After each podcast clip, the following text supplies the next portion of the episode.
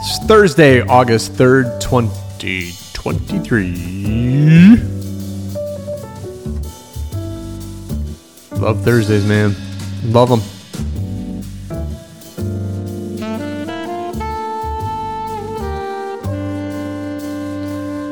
Decided that this should be evening music.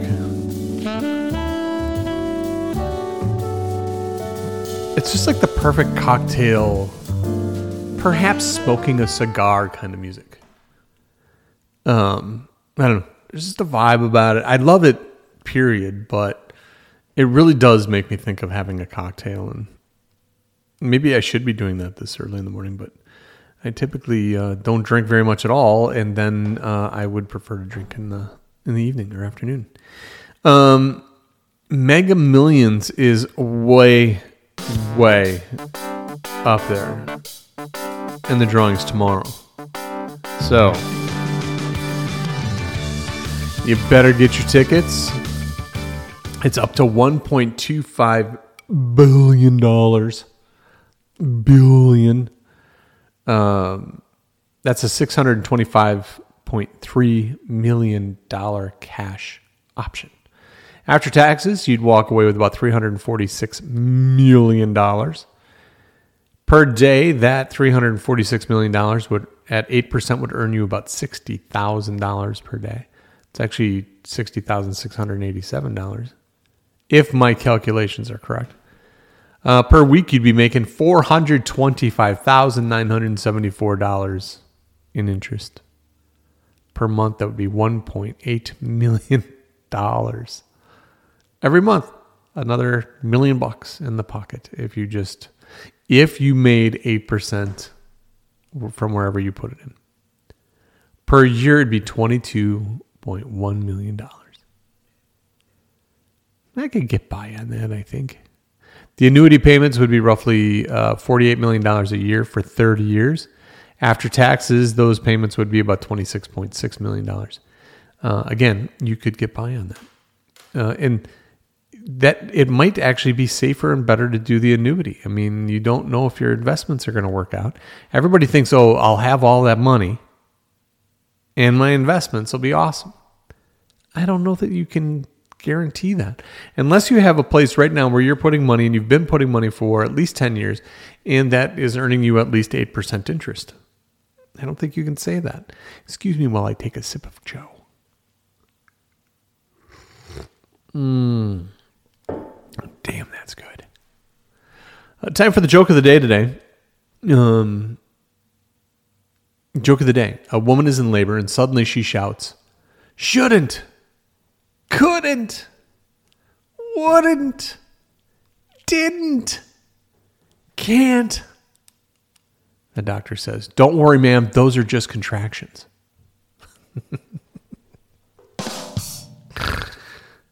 They're just contractions. All those words are, oh, God, that's funny stuff. Um, I'm not done with this part though. Normally I go right into grateful, and I'm I'm I'm gonna do gratefulness today. Um, but uh, it is I, I wanted to do this podcast outside so bad today, but it's really to be warm and humid. And I thought, well, do I want to take all my gear out here in the in the humidity? And so I decided not to, but I might do that one of these days, even maybe Saturday. Um, I I, I finally got. Um, I'm ready to go mobile.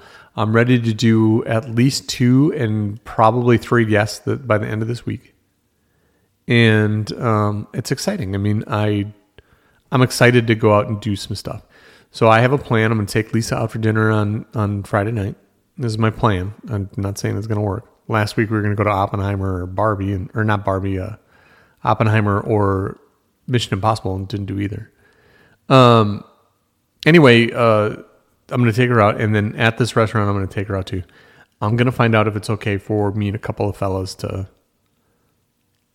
sit around for like an hour and have a couple cocktails and talk to the bartender, um, and maybe have that restaurant showcase maybe like a a fun food or two. Um, so I'm gonna see if that's possible, uh, just for fun, and then get a couple of buddies together and uh, and do it. and then from there, I'd like to do more of that if that if that works out. So um, hopefully that's going to happen. So I'm ready to go, and so I'm super excited to have all the equipment ready to go. And um, I wanted to go outside more, but uh, with the humidity being what it is, it just feels like that's probably not best for the board and what have you. So inside I am now. What am I grateful for?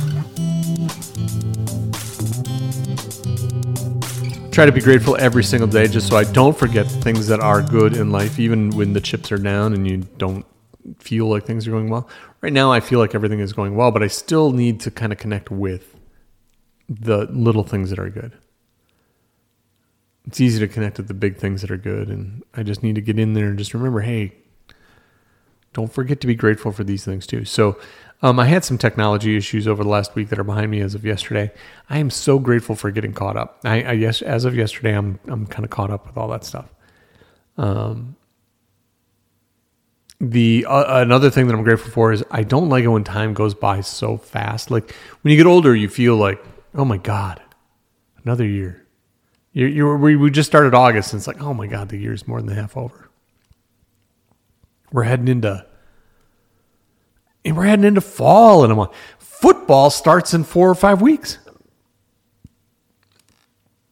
It's over. It's over. Summer is coming to an end. No. If I was a kid, I'd be going back to school shopping. Ah. Yeah.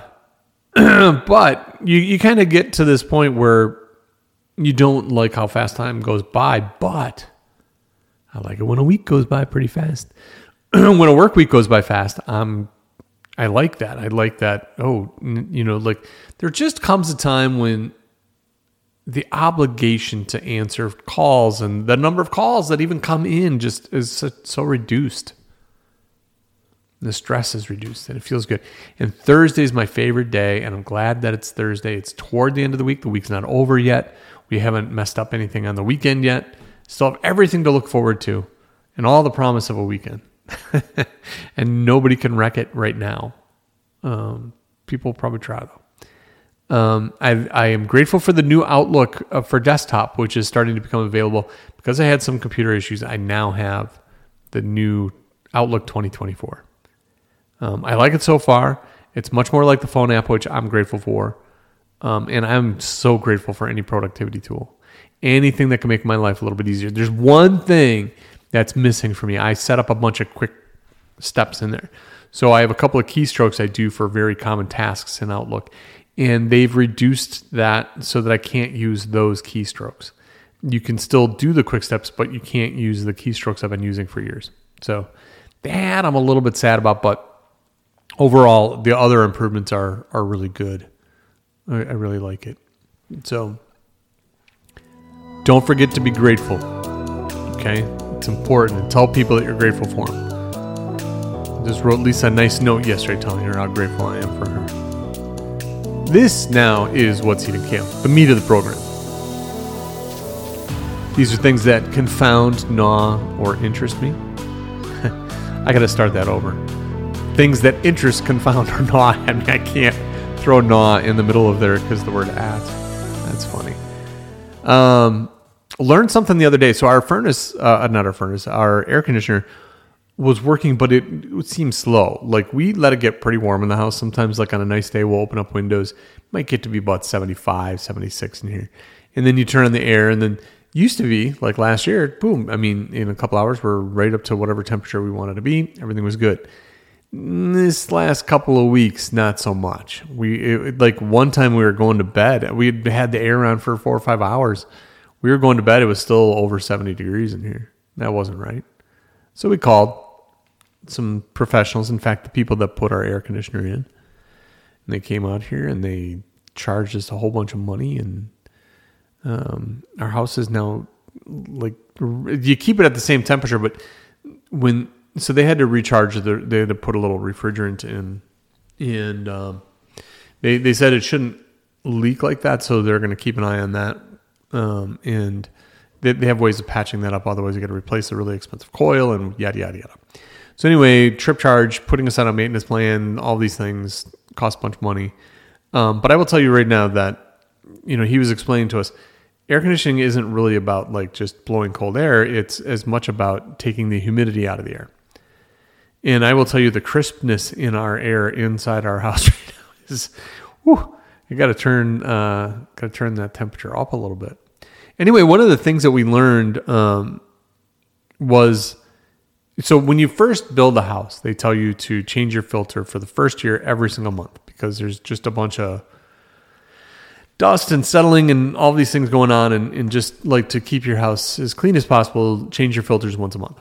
And then after that, nobody said anything. Like nobody said, well, then you can go to. They just said for the first year, change your filters once a month. Um, so we kind of been keeping up with that, but it's not usually exactly in the month. It might be a month and a half. We've probably gone two months sometimes without changing our filter. When you pull the filter out, it's like, oh my god, how, I mean, we're breathing this. This is God, what the fuck? Excuse my language.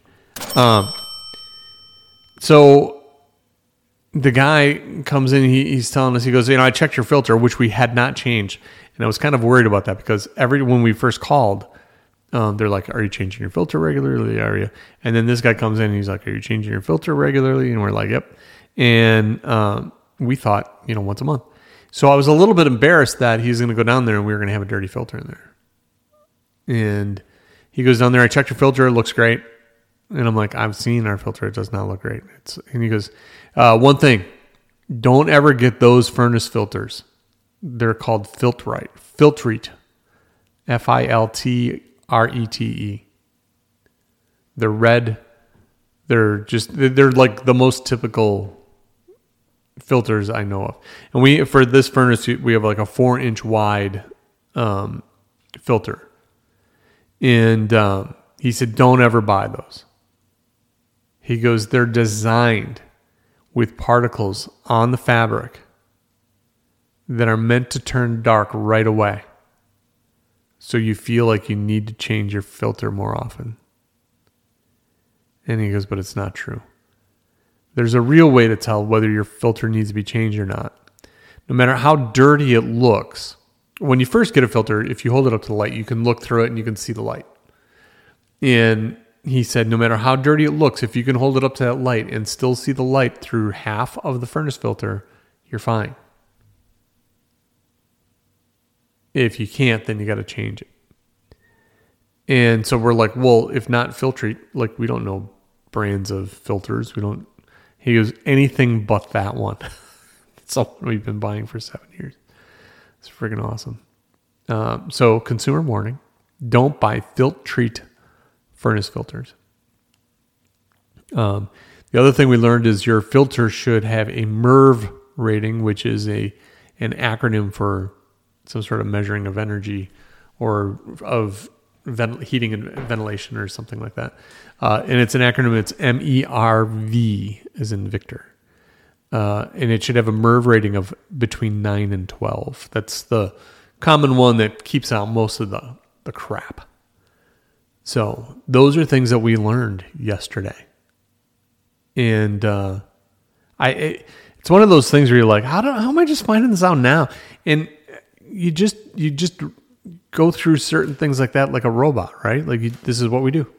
This is what we do. We don't know any better. We just okay. Well, you tell us turn. We change it. We do.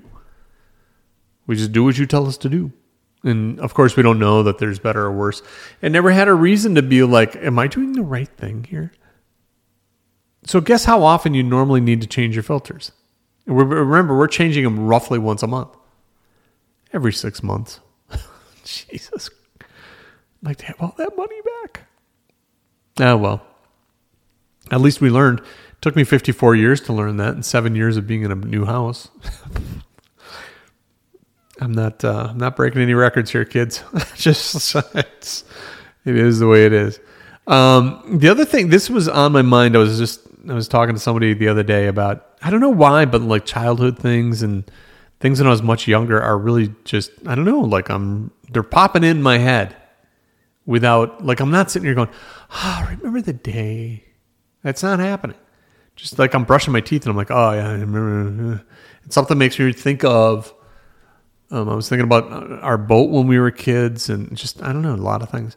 Anyway, this this popped into my head, and I was telling my this story to a friend of mine a number of years ago. Um, uh, and I'm going to entitle this segment right here "A Race That I Wish I Could Have Seen." When I was much younger, much younger, um, prior to 15, um, I was a competitive swimmer. Um, I could swim every single stroke, but I wasn't great at breaststroke or butterfly. They, they they're hard strokes, very uh, technically sound. Like your leg kick and breaststroke has to be just right. Um, that you know how high your head comes out of the water, doesn't come out of the water is key, and there's a lot of things. Butterfly is just a hard stroke, especially when you're young, because it requires a lot of upper body strength which I had later, but I didn't like early on when, in my swimming career. I didn't have that, but I was the only one that had the form down, so I would often swim butterfly, um, both in medley relays and in um, you know in one on one in just that stroke. And uh, one of my favorite things about swimming. So anyway, we did some medley relays. Not my favorite, but um, in all of the time, my favorite thing about swimming was when we're standing on the starting block before the race starts. And you're waiting for the starter to do the swimmer's take your mark, and then the gun goes off. And in that in those moments leading up to that, you're sitting, you're standing on the block, getting ready to jump into the water. And there's two things that are just ingrained in my that will never leave my mind in those moments and I can remember them like they were yesterday. It would be so quiet in the pool area that you could hear the HVAC. You could just hear that hum. That quiet. And then the other thing was that the water in front of you was perfectly still. You know, the last race was over a while ago there's no wind in the pool area. The, the water is perfect. And for me, the only thing I can think of is that I want to be the first one to pierce that water. When you take off here, I don't want, I, I want to hit that pristine water. And when I, and when I was young, I didn't have any strategy everything was a sprint then because when you're at a certain age, you you just you swim the length of the pool, whether it be 25 yards, 25 meters, 50 meters, whatever. It didn't matter. You just when you were young, you swam that. Uh, then later, the older ages started doing the 100 meters and the 200 meters and the 800 meters and the what have you. I mean, those, those that came later. Uh, but for me, I didn't really have a strategy, but all I did was like my whole strategy was when I hit the water, just swim as fast as I can. Just go. Just balls out. I wasn't even to be tired. I was so young. it was just have all that energy. I just swam as fast as I could and I could just, and I won a lot. I was, I, and I'm not bragging and I'm not remember this, remembering this in a weird way. I just, I was good at it. It was just something that I was good at. I, nobody ever even taught me how to swim. My next door neighbor, Steve Teffer, we were, he, they had a pool, and I was sitting on the edge of the pool. I'd never swam before. And my little buddy comes up behind me, scares the shit out of me. Oh, I should probably do that. And I go into the water, and I come right back up, and I just calmly got out of the pool. And there was a woman there that was like, that does not happen kids panic. Kids don't they don't even know what to do when they're in the water. That like if that's his first experience being in the water like that, they just don't doesn't happen like that. And so that just piqued some interest both in me and my parents and so she happened to also be the swim coach. So uh, I she wanted me on the swim team, and uh, I did that, and I loved it. I, it was great. I I liked it, all through life, I liked anything that I, you know, people thought I was good at. It didn't matter whether I thought I was good at it or not, just if I got that feedback. And uh, so I, I did it, and I and I remember God the the AAU meets where you know you'd sit in a gym for half a day and then just swim when you swam, and you'd sit there with all your friends and you're on wrestling mats and you'd eating Jello powder to keep your energy up and well, anyway, just I was good at it. I like doing it. My friends at that time all swam. Um, I didn't love medley relays, like I said. One of the reasons was because we never had a full team. We never had a full full team. And if we ever had a freestyler on the team, then I had to swim another stroke because we would never have like a breaststroke guy or a gal or a, a butterfly person. So I, since I could do those, then I wound up having to do that. When we did have people that could do that, I always anchored. I was always freestyle, and um, that's the way I liked it.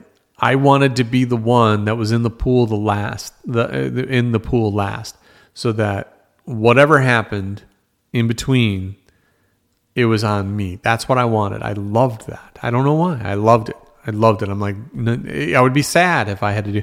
I'd do it for the team, and I'd do my best, but I wanted to be that guy, and I was good at it. So why not?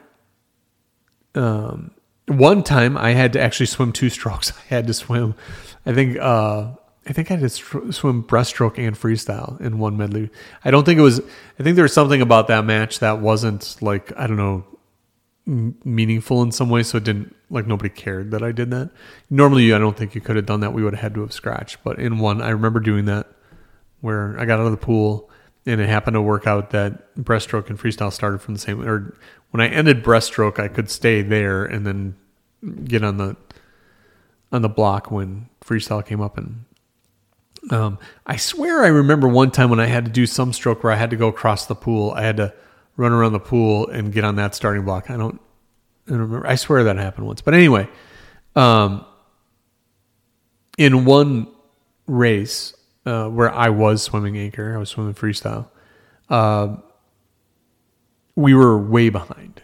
Uh, you know, we don't have a strong.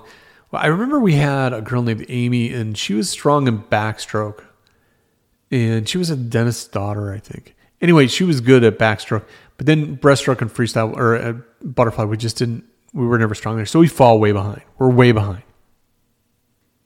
And I'm, I remember being on the block and just waiting for my butterfly guy to come on, come on.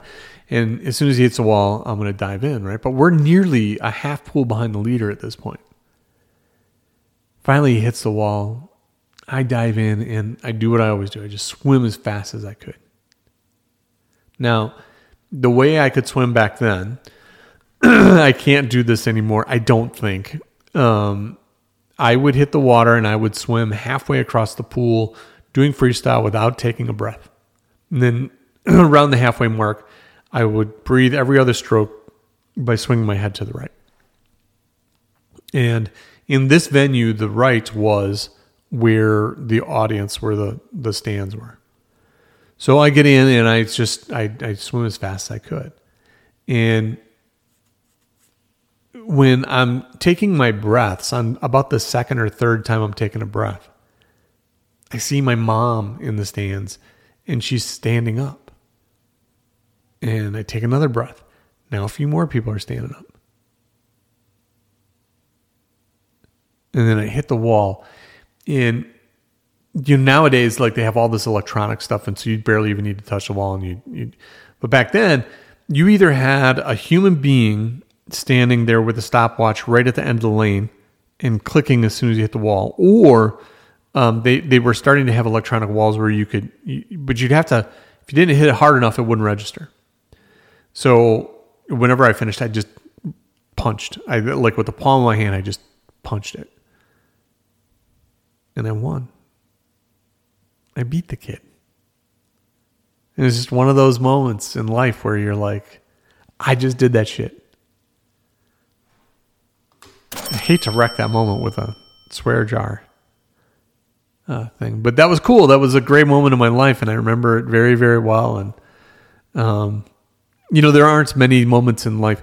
You know, whenever you do hit a home run in life, you know, you remember those moments. And, there, and I remember big sales moments in my career and, and moments when, you know, big things happen in business. And I remember being alone in my car, alone in my car, and just super jacked up and throwing out a Yahoo or a, fuck yeah or a whatever. I mean, I, I, I remember all those moments too, but this was, I don't know, other people witnessed it. I guess that was what made it cooler. But I don't know. It was a good moment. I recently thought about it and I just thought I'd share it. I don't know if it's cool to anybody else, but I just thought I'd get it out there.